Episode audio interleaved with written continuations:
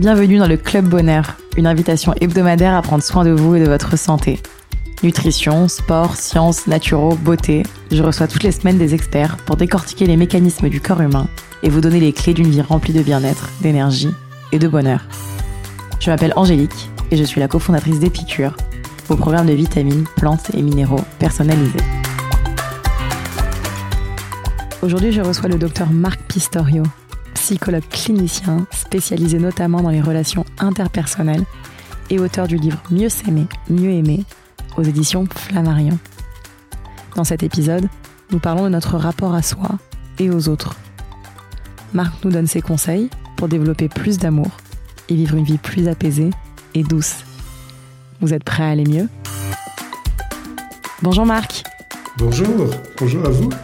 Merci beaucoup d'être avec nous aujourd'hui pour ce nouvel épisode du Club Bonheur. Pour vous présenter en quelques lignes, vous êtes docteur, psychologue, clinicien spécialisé notamment dans les relations interpersonnelles. Après une formation partagée entre Toulouse, Paris et l'université de Sherbrooke au Québec, vous vous spécialisez en psychologie clinique et notamment dans l'étude du lien avec autrui.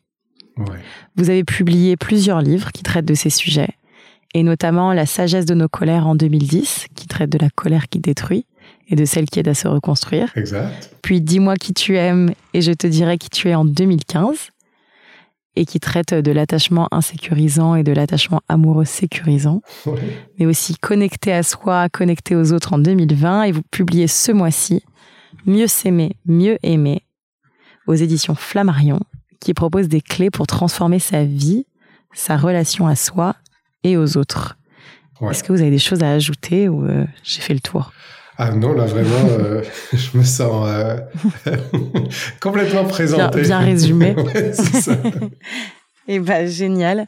Dans votre livre, vous écrivez « La connexion à soi et aux autres rassure, répare, construit et élève. La déconnexion inquiète, brime, fragilise et fige. » Votre domaine d'expertise, donc, c'est donc ces relations interpersonnelles, donc cette connexion à soi et aux autres. Est-ce que vous pouvez peut-être nous expliquer comment est-ce qu'elles sont liées à notre bien-être personnel ? Oui, tout à fait. En fait, la connexion, c'est celle que l'on découvre en fait dès la naissance, et cette connexion, c'est celle évidemment aux parents, à la personne qui prend soin de soi, de notre intégrité physique et psychologique. Et en fait, ce lien, dès le départ, il va, j'ai envie de dire, favoriser l'épanouissement, l'accomplissement de l'être que nous sommes et que nous allons devenir. Mais il peut aussi déstructurer, en fait, la personne, perturber et faire perdre l'accès, en tout cas, à notre plein potentiel. Donc, cette connexion à l'autre, elle est essentielle. Nous sommes des êtres sociaux. Nous sommes aussi, sur le plan neuropsychologique, précablés à entrer en contact avec les autres, à développer des liens avec les autres. Et en fonction de ceux qui, finalement, nous permettent d'accéder à l'environnement dans lequel on est censé s'épanouir, eh bien ces êtres-là vont avoir une incidence majeure sur le cours de notre vie. Donc cette connexion à l'autre, elle est fondamentale. Si l'on se sent connecté et libre d'être, eh bien à ce moment-là, on vit des aventures merveilleuses de découverte et d'enrichissement. Et si malheureusement on se sent déconnecté de l'autre parce que l'autre est une souffrance, un lieu duquel on doit se protéger, eh bien à ce moment-là, évidemment, cette déconnexion, elle a un impact sur soi et sur notre développement. On vient de passer une année qui a été pour certains particulièrement compliquée au niveau des relations et de la connexion, où notamment cette connexion s'est beaucoup faite virtuellement. Je sais que vous parlez aussi dans votre livre de la connexion physique, même par le toucher, etc. Alors qu'on a pourtant été connectés par des Zooms, des Meets. On a pu pour beaucoup se sentir justement très déconnectés. Est-ce que vous pouvez peut-être nous expliquer l'importance justement du physique et de cette connexion en réel ? Oui, en fait, l'importance du physique, c'est celle du toucher, parce qu'on sait que très tôt dans notre vie, la façon dont on est touché est une façon pour soi aussi de définir en fait les limites de son propre corps. La peau, c'est un organe sensoriel qui c'est le plus important. Donc dès qu'on est touché, en fait, on développe en même temps des mémoires liées à ces sensations que procure notre corps, et on sait combien ces mémoires, elles vont être au contraire bienveillantes ou traumatisantes.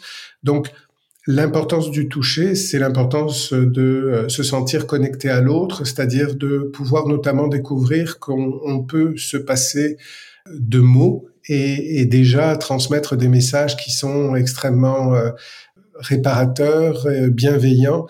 Cette importance du toucher, elle a été brimée par toute cette période de pandémie, et on en a en fait mesuré les conséquences. On s'est rendu compte que cette absence de contact physique, elle entravait en fait le bien-être des personnes.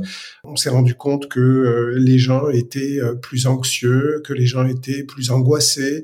Cette solitude par l'absence du toucher, par l'absence des contacts physiques, elle a un impact, elle débalance en fait notre équilibre, notamment notre équilibre psychologique.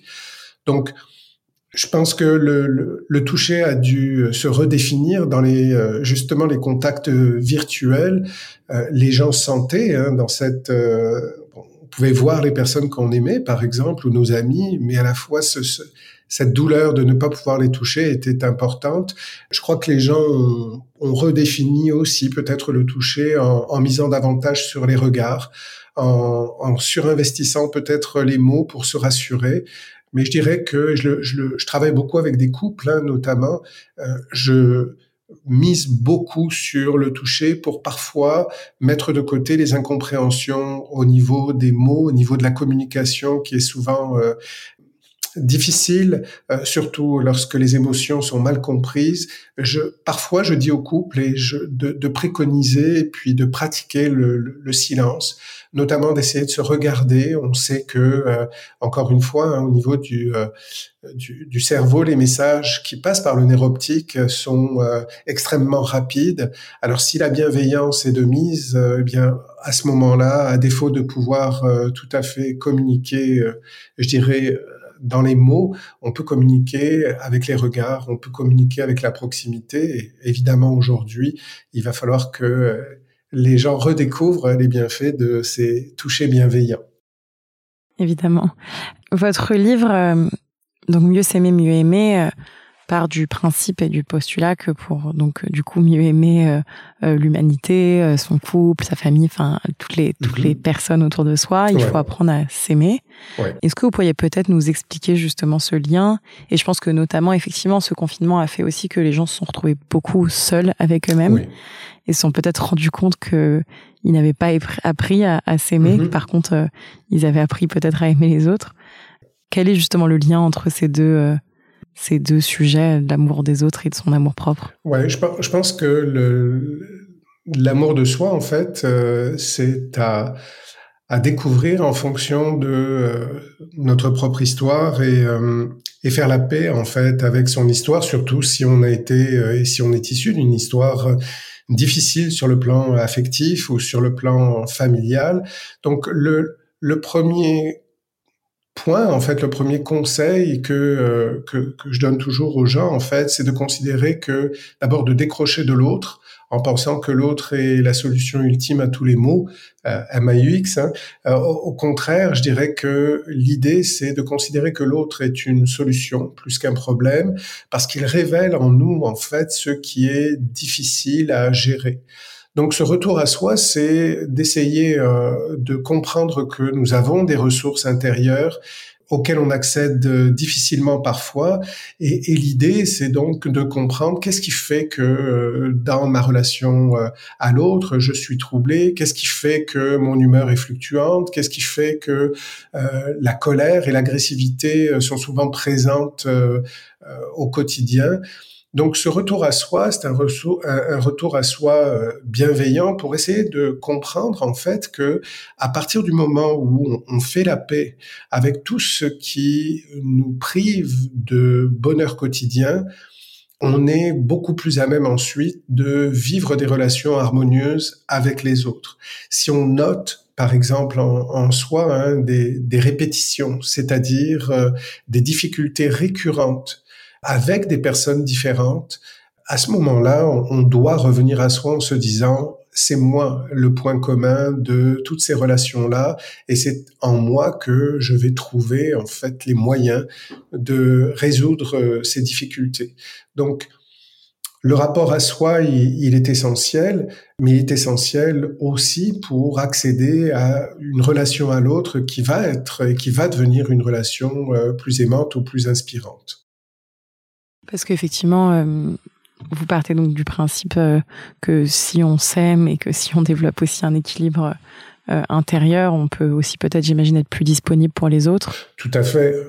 Non, mais c'est ça, c'est exactement ça. En fait, c'est pour ça que je recours notamment à des outils très concrets comme, par exemple, l'attachement. Parce que de multiples, depuis des années maintenant, de multiples recherches ont montré que nous faisons tous partie d'un style d'attachement particulier. Le style d'attachement, c'est ce lien très fort et constant qu'on développe très tôt dans notre vie, particulièrement lors de la première année, des premiers 24 mois, dans la relation aux parents, où on apprend comment gérer la relation à l'autre et on apprend aussi, on intègre aussi le regard que l'autre porte sur soi.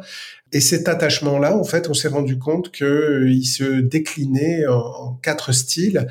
Un style sécurisant qui est celui vraiment d'une harmonie assez enviable et complète, je dirais, entre la capacité de se distancer de l'autre, mais d'être aussi dans la proximité, donc quelque chose de très balancé, très équilibré. Et puis, dans les relations qu'on a développées dans la petite enfance qui sont plus insécurisantes, eh bien, on a un style qui est un style plus évitant.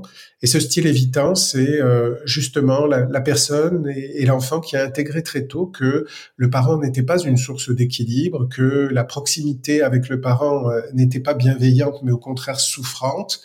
Et ces gens-là, donc, ont développé un style plus évitant, c'est-à-dire c'est tous les gens que vous connaissez, avec lesquels on a du mal à entrer en lien. Ils sont plutôt froids, ils sont plutôt dans la protection, ils sont plutôt dans la distance. Et puis, en parallèle, il y a le pendant. Le pendant, c'est un style plus anxieux. Et là, ce sont des personnes qui ont du mal avec la distance et qui ont besoin d'être perpétuellement dans la proximité. Donc, ça donne, notamment dans le couple, des relations très fusionnelles.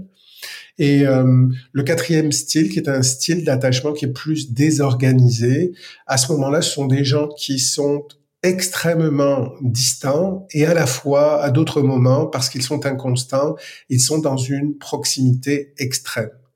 Alors, ce qu'on voit, en fait, et déjà, on peut y penser vis-à-vis des relations qu'on entretient soi-même avec les autres, est-ce que je suis plutôt quelqu'un qui à des moments d'intimité, qui est bien dans la solitude, mais à la fois qui est capable de connecter facilement aux autres, facilement dans ma relation de couple, ou est-ce que je suis plutôt quelqu'un d'anxieux qui a besoin d'être collé à l'autre, ou quelqu'un d'évitant qui a du mal avec la proximité et qui est plutôt dans l'évitement de la proximité parce que la proximité me fait peur et que je trouve que les gens sont très intrusifs très vite.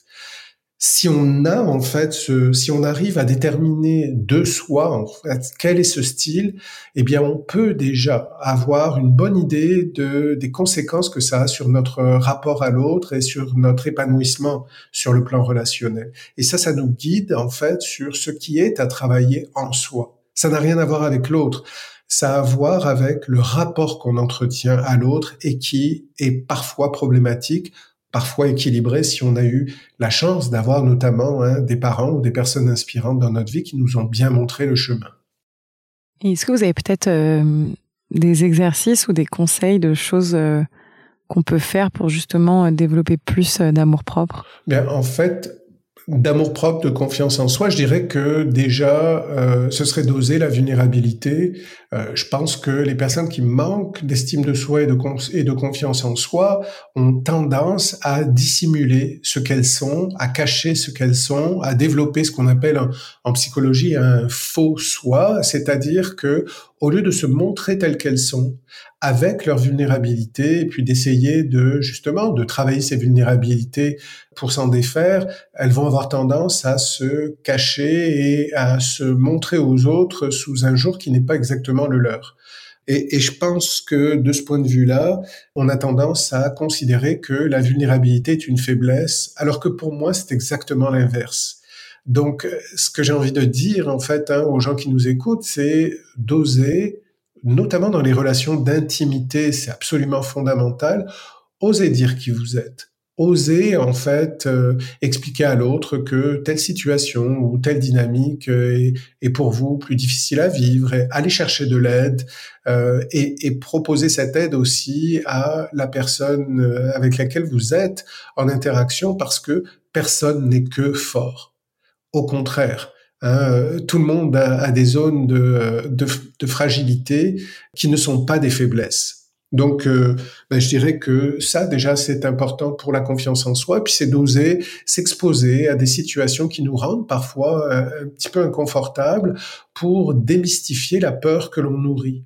Au fond, un principe assez fondamental est le suivant, c'est que plus on pratique l'évitement, plus ce qui nous pose problème grandit, s'installe et se fige. Ça, c'est assez fondamental, en fait. Notre tendance première, quand on est mal à l'aise avec une situation, c'est de vouloir la fuir. C'est une réponse assez spontanée. Or, l'idée, c'est de pouvoir, au contraire, rester en situation et se montrer qu'on dispose de ressources nécessaires pour faire en sorte que ce qui nous pose problème ne le soit plus. Et c'est notamment assez intéressant, je pense, comme sujet lié au couple, oui. Où on peut parfois accepter des situations figées, oui. Peut-être de peur, effectivement, d'afficher une forme de vulnérabilité ou une peur de communiquer. Au début de l'épisode, vous nous parliez d'où il y a peut-être un petit exercice de plutôt parfois se regarder ou avoir des marques d'affection plutôt que parler quand peut-être parler est difficile. Est-ce que vous avez peut-être d'autres conseils quand justement... on évite un sujet lié au couple qui, j'imagine, une fois installé, peut être assez, même très problématique. Oui, mais je pense que déjà, en fait, les réponses spontanées dans les relations de couple sont souvent des réponses de colère et d'agressivité. Or, l'idée, en fait, de façon très très concrète, je dirais, c'est de reconnaître que les colères sont légitimes. C'est-à-dire, ce n'est pas un problème ce qui vous met en colère. Ce qui va être un problème va être la façon dont vous l'exprimez. Alors, par exemple, si le partenaire ou la partenaire nous a dit quelque chose qui nous confronte intérieurement, le réflexe à avoir, c'est de se dire que cette confrontation, en fait, et la colère qu'elle génère sont légitimes. L'idée, et c'est contre-intuitif de le dire comme ça, mais c'est pourtant utile de le mettre en place, l'idée à ce moment-là, si on se sent envahi par la colère, c'est de ne rien faire. C'est-à-dire donc de choisir de rester dans le silence à ce moment-là si on a le sentiment que ce qui va sortir de notre bouche va dépasser notre pensée et être plutôt de l'ordre de l'insulte ou de l'agressivité gratuite plutôt que de l'expression, j'ai envie de dire, intelligible de ce qui nous pose problème. Alors, le point, en fait, de ce point de vue-là, en fait, c'est vraiment d'identifier ce qui nous met en colère, de choisir peut-être de dire à l'autre, écoute, là, je suis pas au bon endroit, je vais dire n'importe quoi, je prends 2 minutes, changer de pièce, aller faire un tour. Il n'y a pas d'urgence, on va pouvoir parler de ça ensuite. Par contre, l'idée, c'est d'en reparler. Donc, le premier point, notamment pour les couples, dans la colère, c'est de reconnaître qu'on est en colère, de savoir que cette colère est légitime et que quelque chose en nous est bousculé, qui mérite d'être exprimé, mais qui mérite d'être exprimé de la bonne façon. Alors, d'abord, on se calme, parce qu'on sait que, à partir du moment où on est plus calme, on va accéder à ce qu'on appelle nos fonctions cognitives supérieures, c'est-à-dire notre capacité de raisonner.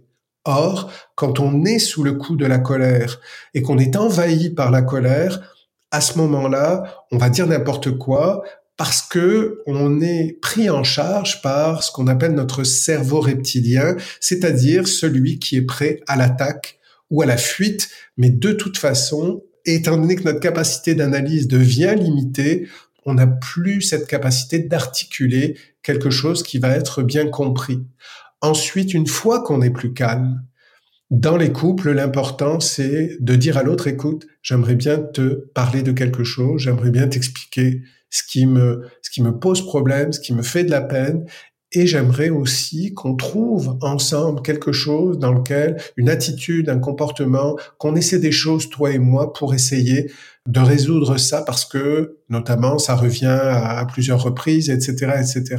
L'idée, c'est de se calmer sur le plan émotionnel pour être sûr que le message passe. Or, quelqu'un qui est dans la colère et qui véritablement explose, ce qui est très dommage, c'est que le fondement de sa colère était peut-être tout à fait légitime, mais la forme adoptée est tellement perturbante que le message ne passe pas.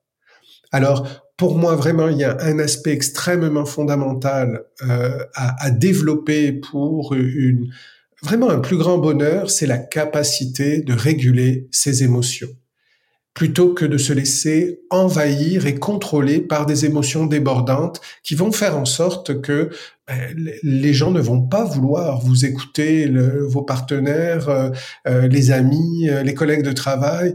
On ne veut pas écouter quelqu'un qui finalement est explosif et qui met mal à l'aise.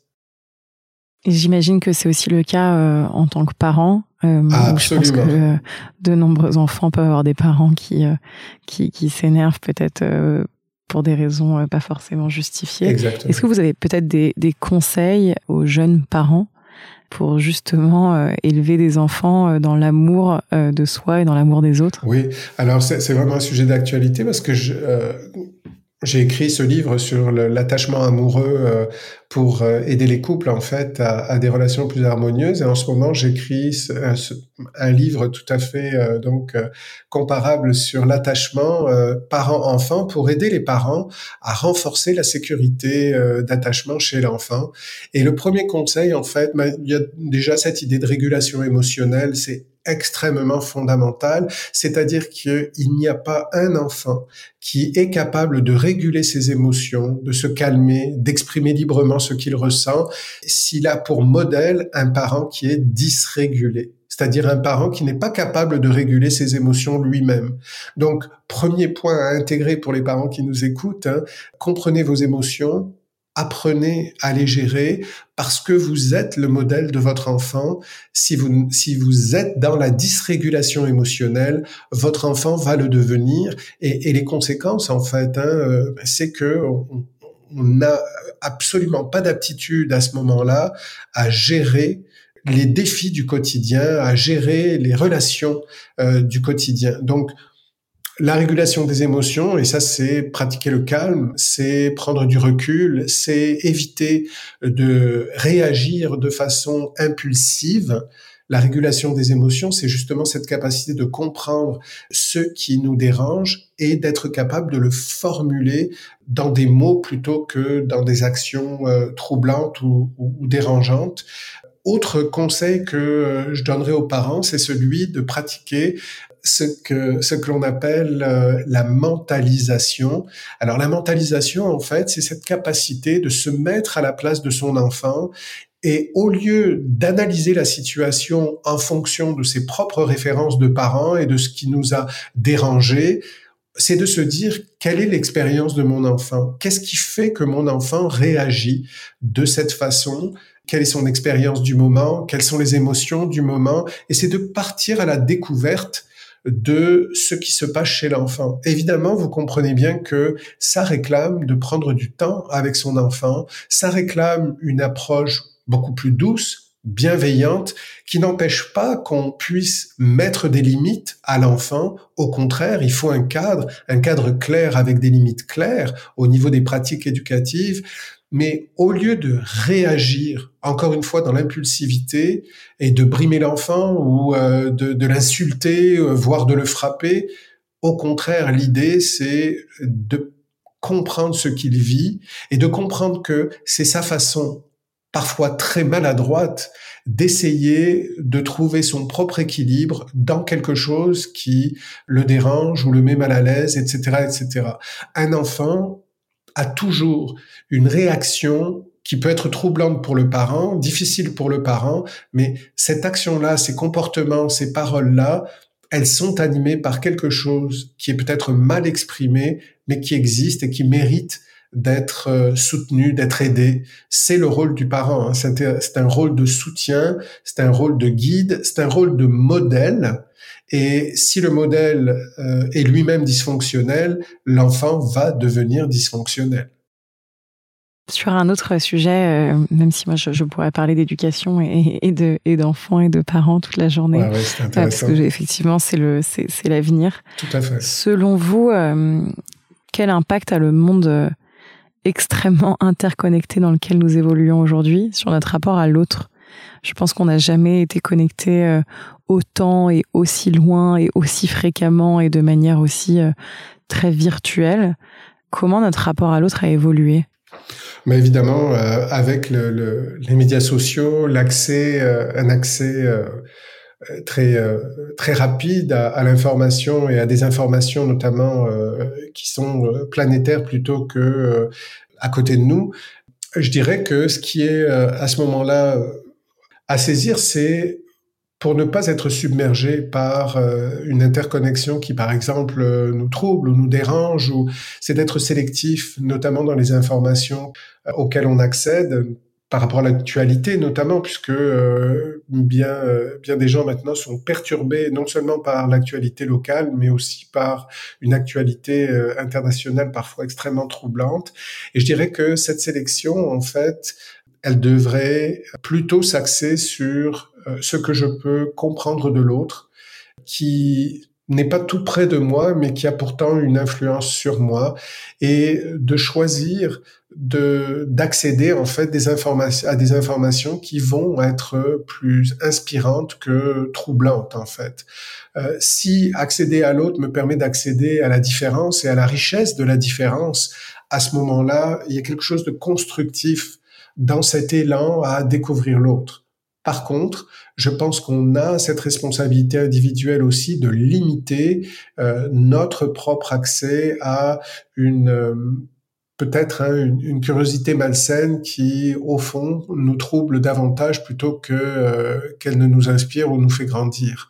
Donc, évidemment que je ne pense pas qu'on puisse uniquement considérer le monde aujourd'hui en fonction d'un environnement très, très immédiat, très local. Mais je pense qu'on doit avoir ce regard très ouvert sur le monde et de s'inspirer de ce que l'on comprend, de ce à quoi on accède, pour au contraire se faire une vie meilleure, pour essayer de croître et d'inspirer les gens qui sont autour de soi. Vous parlez notamment beaucoup de bienveillance, avec laquelle on peut avoir, je pense, un rapport un peu ambivalent. On peut soit être parfois très bienveillant avec autrui et pas du tout avec soi-même, notamment avoir des paroles très dures sur soi alors que accepter beaucoup de choses des autres, et on peut aussi parfois manquer de bienveillance également envers les autres, avoir la critique un peu facile et voir un peu toujours ce qui cloche chez l'autre. Comment est-ce qu'aussi on peut développer plus de bienveillance envers soi et envers les autres? En fait, effectivement, je pense qu'on a, par exemple, à réfléchir, vous l'avez bien cité, hein, on a à réfléchir sur ces petites phrases assassines qu'on s'attribue au quotidien. « Ah, t'es stupide, ah, t'es nul », et de questionner, en fait, quel est le fondement de ces jugements négatifs. C'est un peu comme si on se martelait, de se rappeler que combien on n'est pas bon, combien on n'a pas ce qu'il faut. Alors qu'au contraire, moi, je pense qu'il y a un narcissisme sain, qui est donc pas un narcissisme outrancier, je suis le meilleur pour tout et en tout, mais un narcissisme sain de l'ordre de la capacité à relativiser, en fait. la capacité de se dire, ben tiens, qu'est-ce que j'ai à comprendre de cette expérience-là ? Tiens, c'est vrai, ça, j'ai pas réussi à faire ça, ou je me suis pas aimé dans cette phrase-là ou dans ce rapport à telle personne. Qu'est-ce que j'ai à comprendre de ça ? D'où ça vient ? Et qu'est-ce que surtout je peux faire pour la suite ? Pour moi, vraiment, le passé n'a aucun intérêt s'il ne sert pas à une certaine indulgence, mais aussi à une certaine responsabilisation par rapport à la suite, par rapport au présent et par rapport à l'avenir.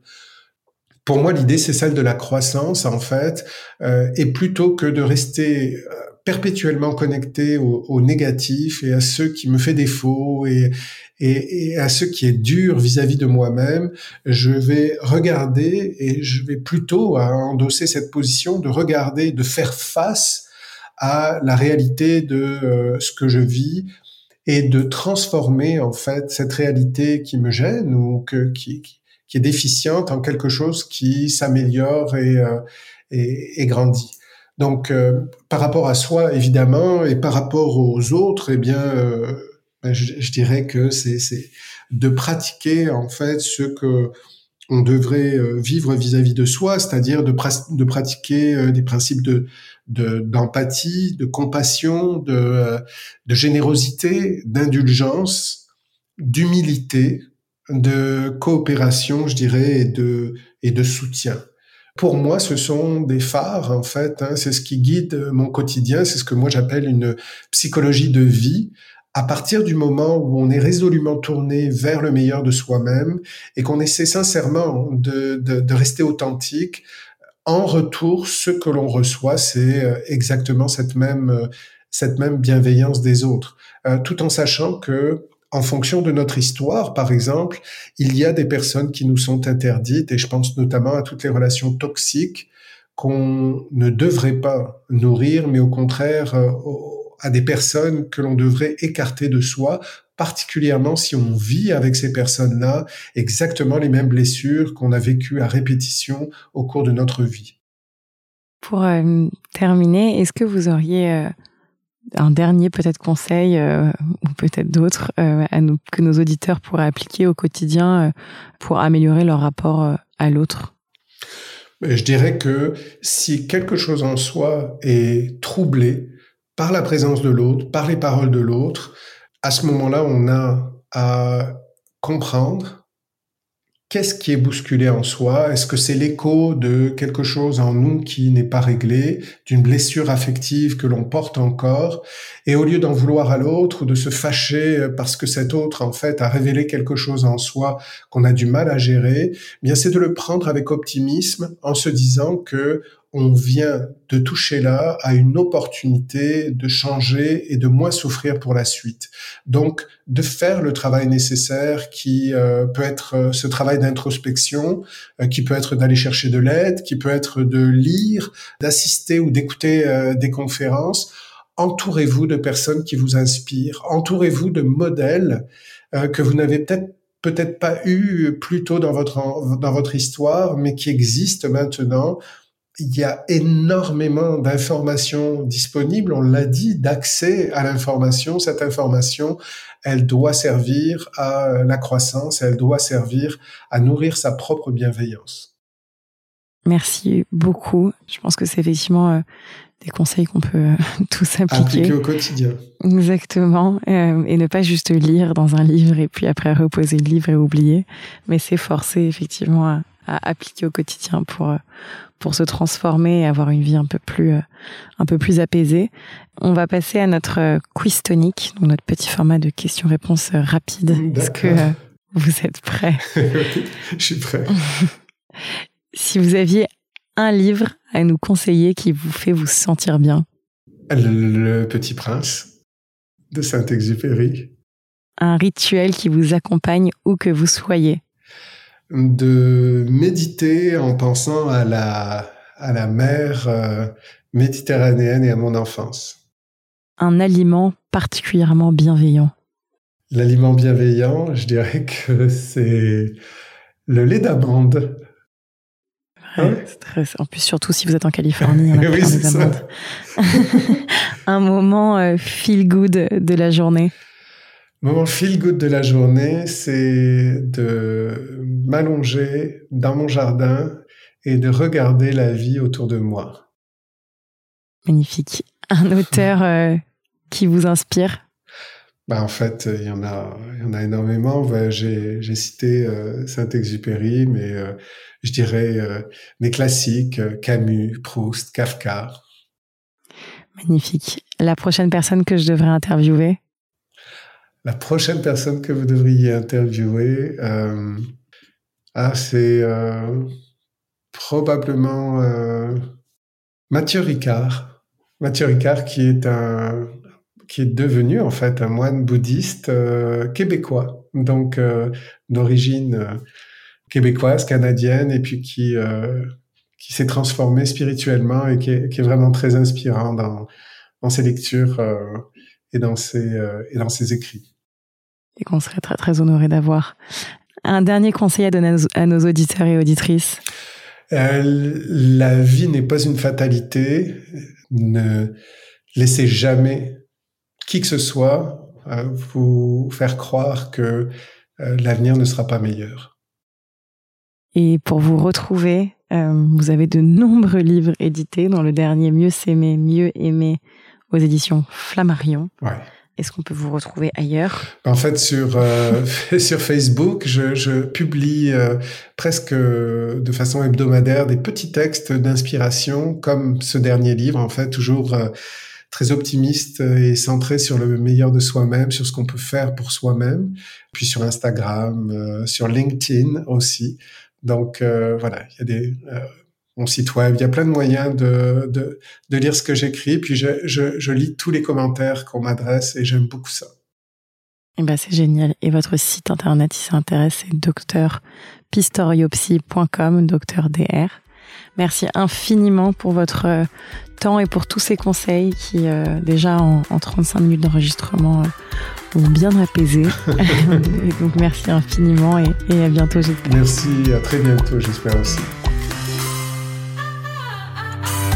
Si vous sortez reboosté, remotivé, réénergisé par cette conversation, n'oubliez pas de partager l'épisode, mais surtout nous laisser 5 étoiles et un commentaire sur l'application Apple Podcast. Pour plus de contenu sur le bien-être et un récap de l'épisode, rendez-vous sur epicure.com. Et si vous avez des questions à poser à nos invités, on se retrouve sur notre compte Instagram @epicure. À la semaine prochaine!